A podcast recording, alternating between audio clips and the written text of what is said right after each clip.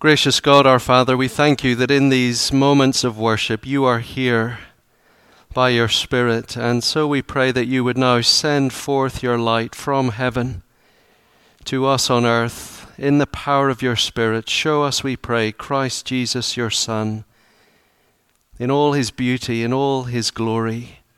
And may we hear and respond and obey to his living word.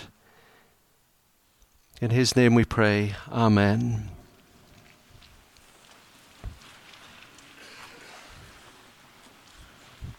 I want to invite you to find the Pew Bible and to turn to Mark's Gospel, chapter 14. Mark's Gospel, chapter 14, uh, the Pew Bible, page 850, Children's Bible, page 1085. And as we're all finding that together, I want to thank you. You sure know how to make somebody from Scotland feel at home. Um, I'm going to be taking this back and suggesting we do this every Sunday. Um, it's a wonderful, a wonderful thing to be here with you today. And of course, many of you know uh, the reason for being here is uh, in large part to say thank you to you for your great kindness uh, to us as a church family in Aberdeen. Uh, just sitting reading about the kirking of the Tartan and all that it means. Uh, of course, so much of Scotland coming to America. A chance uh, for you today to give thanks to God for all that Scotland has given to you. Uh, me coming from Scotland to you is a chance for me to thank you for all that America has given to us, and you folks in particular at First Pres in Columbia. The Easter Thanksgiving offering, I want to thank you very warmly and very sincerely on behalf of our whole church family for that immense, immense kindness and great generosity that is really transforming what we're able to do in Aberdeen. And uh, I want to thank you for that. And I also want to bring you personal greetings from Dr. Sinclair Ferguson. Uh, he, he, he wishes it was him here instead of me. I know that very, uh, very deeply. He would love to be with you, and Dorothy and him together send you their warmest greetings uh, from us in Aberdeen. Let's hear God's word together. Mark's Gospel, and reading from verse 1 of chapter 14. It was now two days before the Passover and the feast of unleavened bread. And the chief priests and the scribes were seeking how to arrest Jesus by stealth and kill him. For they said, Not during the feast, lest there be an uproar from the people. And while he was at Bethany in the house of Simon the leper, as he was reclining at table, a woman came with an alabaster flask of ointment of pure nard, very costly. And she broke the flask and poured it over his head. There were some who said to themselves indignantly, Why was the ointment wasted like that? For this ointment could have been sold for more than 300 denarii and given to the poor. And they scolded her. But Jesus said, Leave her alone. Why do you trouble her? She has done a beautiful thing to me. For you always have the poor with you, and whenever you want, you can do good for them. But you will not always have me. She has done what she could. She has anointed my body beforehand for burial. And truly I say to you, wherever the gospel is proclaimed in the whole world, what she has done will be told in memory of her. Then Judas Iscariot, who was one of the twelve, went to the chief priests in order to betray him to them. And when they heard it, they were glad and promised to give him money. And he sought an opportunity to betray him. Amen. May God bless His holy word to us. Friends, I want to say to you this morning something that many of you know, I'm sure, already that with God, things are not always as they seem. With God, sometimes the opposite of what you think is happening is actually happening. Do you remember the words of the Lord Jesus? It is the meek who will inherit the earth. Blessedness is with the poor in spirit, the mourning, the hungry. And here in Mark chapter 14 is the most stunningly beautiful example of learning afresh that when it comes to God and when it comes to money and when it comes to our love of Christ, everything is not as it seems. I think this is one of the most beautiful stories, certainly one of my favorite stories in all of Scripture. One extraordinary truth to share with you this morning, just one thing, and it's this waste reveals worth. Waste reveals worth. While he was at Bethany in the house of Simon the leper, reclining at table, A woman came with an alabaster flask of ointment of pure nard, very costly, and she broke the flask and poured it over his head. And there were some who saw it and said to themselves indignantly, Do you see the words in the text? What a waste! What a waste! It's amazing, isn't it? This woman has taken something very, very precious and she exhausts it on Christ. There is none left. It's gone, it's spent, it's finished. And others say she wasted it. She wasted it. What she has done is taken something that was probably the equivalent to a year's earnings, 300 denarii. It's very possible that this woman didn't herself have earning capacity. Very likely that this nard was a family heirloom, the kind of thing you might have in your home, passed down through the generations. There is sentimental as well as monetary value to this. This is a public display of taking the very best thing in your home, the thing that is most precious to you, and lavishing it on the Lord Jesus Christ. He is worth everything to this woman. Everything. What I want you to think about with me this morning is this why? Why is he worth everything to her? Why does she esteem the Lord Jesus so much? Here's another way of asking it What does this woman see that no one else can see? Did you see the answer in the passage? Jesus tells us himself, verse 8 She has done what she could. Leave her alone. She has done what she could. She has anointed my body beforehand for burial. And as we read those words, we're meant to say to ourselves, ah, this is end of life care. This is end of life care. See, if your best friend, I don't know who comes to mind when you hear that, your closest loved one, imagine if that person was facing execution unjustly. What would you be willing to spend on them in the final hours of their life? It happens all the time, doesn't it? A loved one is dying of cancer. And what happens then is that the family members scrabble around. They find more money than they've ever had in their lives. They find ten, fifteen thousand dollars. They take it out of the bank and they go and spend that money on the holiday of a lifetime, don't they? Let's form precious memories together. And as you see that happening, friends, who in their right mind would go up to that person spending the money and say to them, What a waste.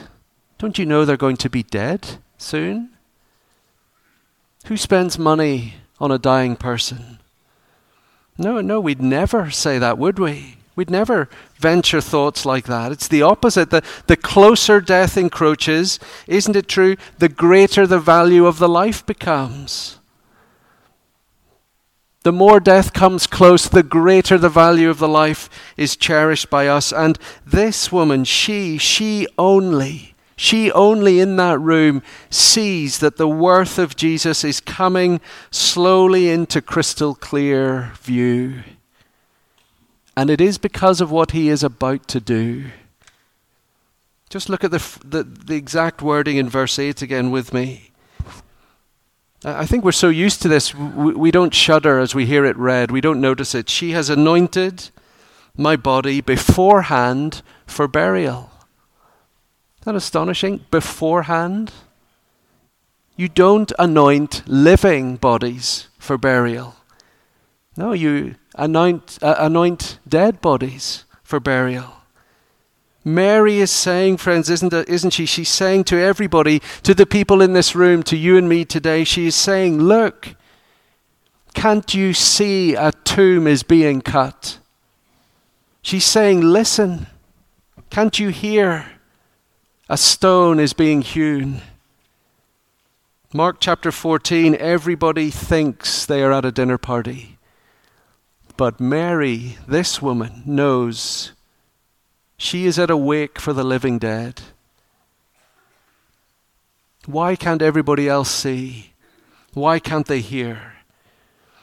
Well, I've given you a clue already. I've used this woman's name. Do you know her? Mary. If you read across from John's Gospel, John tells us that Mark's unnamed woman was the sister of Lazarus, Mary. I wonder if you've ever wondered why it is that at Lazarus' tomb, that famous story where the Lord Jesus raises Lazarus from the dead, calls him out of the tomb, why did he weep at Lazarus' tomb? Why the tears at the graveside? Isn't it strange if, if you are the Lord of life and you know you are about to raise your friend from the dead, why shed tears at his graveside? Well, John tells us why. When Jesus saw Mary weeping, and the Jews who had come with her also weeping, he was deeply moved in his spirit and greatly troubled. Deeply moved in his spirit and greatly troubled. That, phrase, deeply moved, it is a very weak rendering, a very weak re- rendering of a word that literally means Jesus was outraged. And put that meaning back into that verse again. As he saw Mary weeping and the Jews weeping, he was outraged in his spirit and greatly troubled. That, that, word for outrage, for, for deeply moved, it's, it's the word that is used for the snorting of horses. You see them rising up on their, on their hind legs, their nostrils flaring, their front legs pawing the air, the horses ready to meet the danger facing it. It is a word for deep, profound anger, emotional indignation. How dare you, is the sense of the word. Why did Jesus feel like that at Lazarus' tomb? I want you to listen to two amazing voices. I'm going to blend their words together and give you them all together in one go. Benjamin Warfield, John Calvin reflecting on John's gospel, here's what they said. Listen to this. In that moment, staring at Mary weeping, Christ was gazing into the skeleton face of the world, and in her tears, tracing the reign of sin and death throughout the world. For the whole earth was to the Lord Jesus but the valley of the shadow of death. And in these tears which were shed in his presence, he saw that the whole ocean of time, whose waters of deep woe are full of the salt of human tears. The distress of Mary and her, and her companions enraged him because it brought poignantly home to his consciousness the evil of death, its unnaturalness, its violent tyranny. In Mary's grief, Christ contemplates the general misery of the whole human race and he burns with rage against the oppressor of humankind. Inextinguishable fury seizes him. It is death which is the object of his wrath. And behind death, him who has the power of death, and him whom he has come to overthrow and destroy. Tears of sympathy may fill Christ's eyes but his soul is filled with rage. And he advances to Lazarus' tomb as a champion prepared for conflict. Isn't it beautiful? And Mary, Mark says, Mary gets it. Mary understands. Because Mary had seen it. She was there at the tomb firsthand. The Lord of life has come to give his life the Lord of life who ever lived with his Father in glory, world without end, the eternal Son, has come, bound himself to human nature, and will enter the pit, will enter the tomb. He has come to die so that Mary, me, you might live. Oh, says Mary, for a man like you, Lord, for you there is no expense I will spare. You, the Lord of life, enraged enough to now crush death beneath your feet. Oh, you, Lord, you are everything to me. And it is what she wastes in that moment that reveals what he is worth. This is not a strange concept to us, friends. This is what we do all the time. You know the kind of marriage advice that young couples are given. Back in uh, United Kingdom, couples are told, Christian couples getting married, the couple that prays together stays together. It's true, I think. But here's another, I think, even more true. The couple that wastes time together stays together. Isn't that true? The couple that wastes time together stays together. Think about it. The husband says, I love you, darling. I'm all yours. You're the best thing I've got. You're the best thing since sliced bread. Let's spend some time together. I can fit you in on Tuesday for 15 minutes. Uh, let me look at my diary. I've got a free half hour slot on Saturday. Let me just confirm with, with my PA. She'll be in touch. You and I know that couple are not together for long, are they? Over in the United Kingdom, we have piggybacked on your wonderful high culture show, The Apprentice. Uh, there's a UK, UK equivalent to it. In, in the United Kingdom, President Trump, on your US show, President Trump is Lord Alan Sugar, highly successful, uh, ruthless London based businessman. And Alan Sugar, Lord Alan Sugar, tells the story of how he once signed a birthday card to his wife. He signed the card Lord Alan Sugar. And he says, of course, it was, he says, let me tell you, it was a memorable birthday. For all the wrong reasons. But it's, it's understandable, isn't it? A secretary puts things in front of his face, the old pile of papers, he signs, moves one to the other. Lord Alan Sugar, Lord Alan, swipe left. And a precious person belittled. A precious relationship damaged but imagine the opposite, friends. Imagine the husband who says to his wife, I'm yours all weekend. Let's spend the weekend together. No phone, no email, no work. You and me together all weekend. How much time you give someone shows their worth to you, doesn't it? For this woman, for Mary, the Lord Jesus is worth extravagant devotion. And what looks like waste, what looks like pouring something down down the, the plug hole is, in fact, the single most clear eyed thing anybody can ever do. For there is nothing, nothing in her view, and I pray in your view and my view, nothing more precious than the Lord Jesus Himself. This woman gives, Mary gives, because she knows who He is. I know that when I was with you last year, I used the famous words of C.T. Studd. I don't use them every single sermon, just when I'm with you. C.T. Studd said, Do you remember? If Christ is God and died for me, there is no sacrifice too great for me to make for him. And we hear that and we like it and we think, yes, how fitting.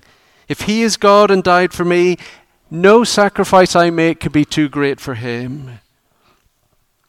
You may remember what I told you last time. Helen Roseveare, the medical missionary to the Congo, same mission organization as C.T. Studd. She, she loved C.T. Studd's life and work, but she said, you know what? He was only nearly right. He was only nearly right. If Jesus Christ is God and died for me, in fact, then there is no sacrifice that I can make. All that is left is privilege. All that is left is privilege.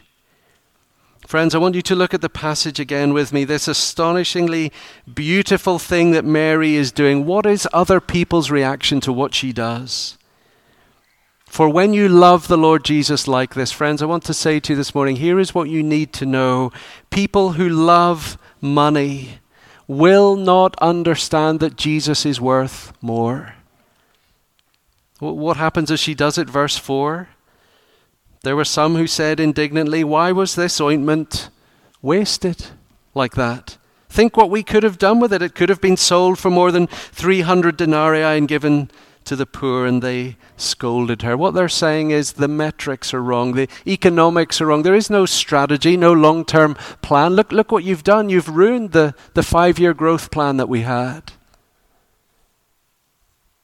No, these are not enemies of Jesus saying this, these are friends of Jesus speaking. And here's what they're saying Lord Jesus, you are worth something to us. We're quite glad to be here with you this evening at this dinner party. It's very pleasant. You are worth something to us, but you're not worth this. You're not worth this. Isn't it true? Very few people have, have a problem with too much wealth or too much sex or too much influence. But plenty of people have a very big problem with too much religion. A little bit of Jesus in moderation, a couple of special services a year, that's fine. Christmas, Easter. A little bit of religion goes a long way. But extravagant devotion to Christ, all out love for Jesus, spending a lot on Jesus, sometimes being so overwhelmed with joy you cannot but lift your hands and cry in praise. Very, very few people are happy with that. You know, one of the most amazing things about Scotland, of course, you know that Scotland centuries ago was the world leader in world missions. Turn of the 20th century, a missionary convention in Edinburgh in Scotland sent out from their vast numbers to all the edges of the earth. It was the, the, the hotbed, the intellectual think tank of world missions from Scotland. Of course, so much has gone the opposite way. You can imagine our joy many years ago when we had a young couple in our church family preparing to go from Scotland again to be missionaries. And this young couple really had the world at their feet, both Cambridge graduates, theology, linguistics, their gifts, their capabilities could really have taken them anywhere in the world to do anything. And here they were standing at the front of church with two small children in their arms and running around, heading to one of the most difficult parts of the globe. And that very morning, my wife and I had some friends on our street. We'd been getting to know some uh, folks in our community, not believers, very definitely on the outside looking in. And they happened to come with us to church that morning. And as they watched what was happening, the wife in this couple leaned across to my, my wife Angela and said to her, What on earth are they doing? And then she said, They look so normal. Surely it's only weird people do that sort of thing. This couple, this the world at their feet? Are, are you able with me to translate what that friend was saying? Isn't she saying this? What a waste. What a waste.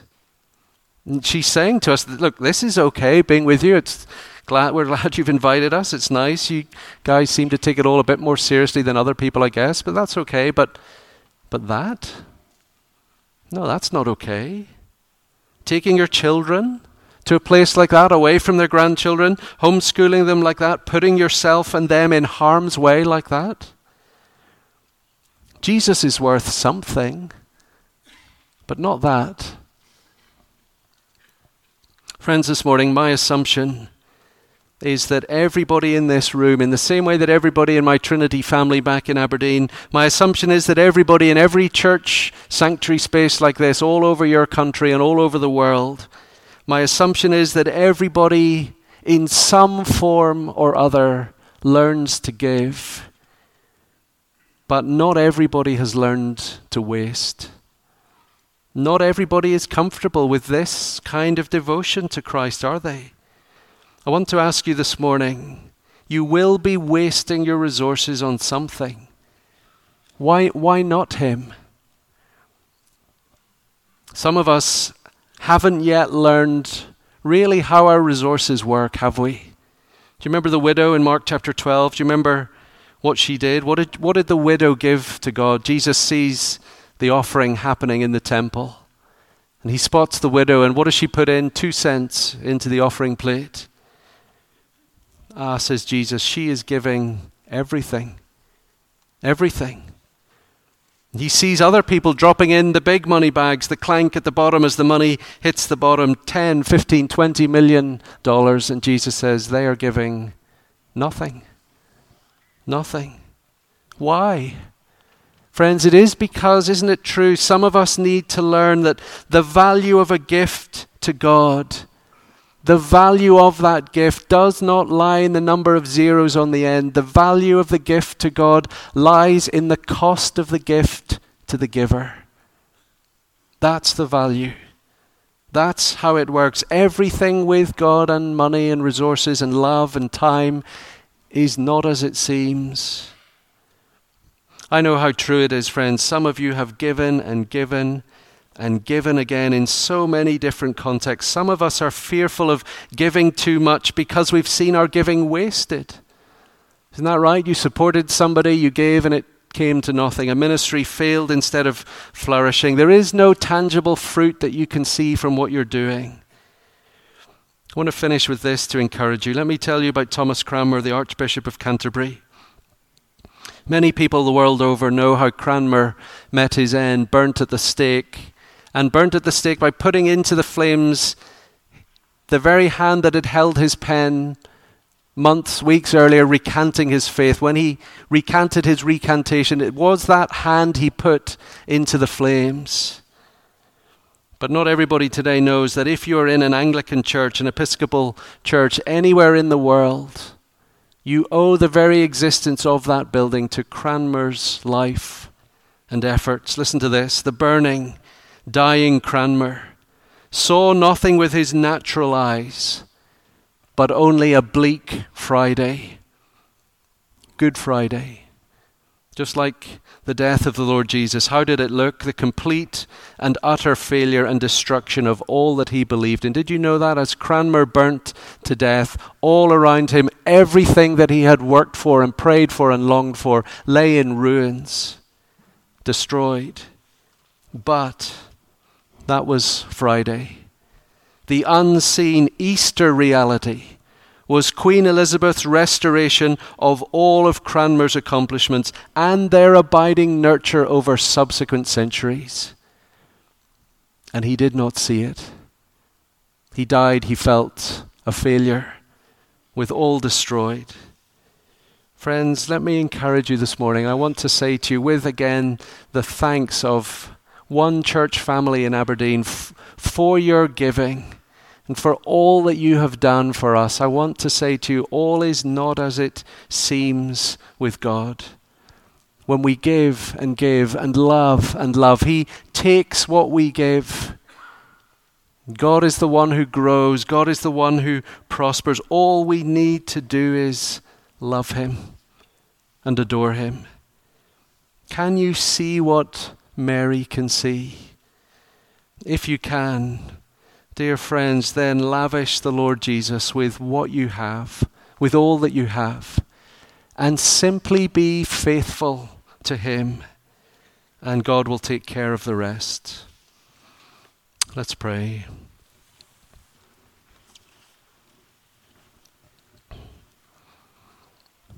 Lord God in heaven, how glad we are to be yours.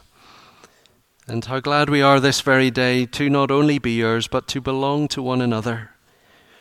And so, as we treasure the rich gospel legacy of a land like Scotland given to a land like this, as we treasure the beginnings of new relationship and deep gospel partnership and connection, so we lay it all at your feet. There is nothing we have that we did not receive from you. We pray, Lord Jesus, for our sight of you to only grow clearer, stronger, truer. Oh, the wonder that you, the Lord of life, should even come close to death, and yet you tasted death. Oh, for all that you have given, we praise and thank you. We lay ourselves at your feet in adoration and praise and ask you to receive these faltering words, these stumbling steps, these trembling hands. We give them all to you in your precious name. Amen.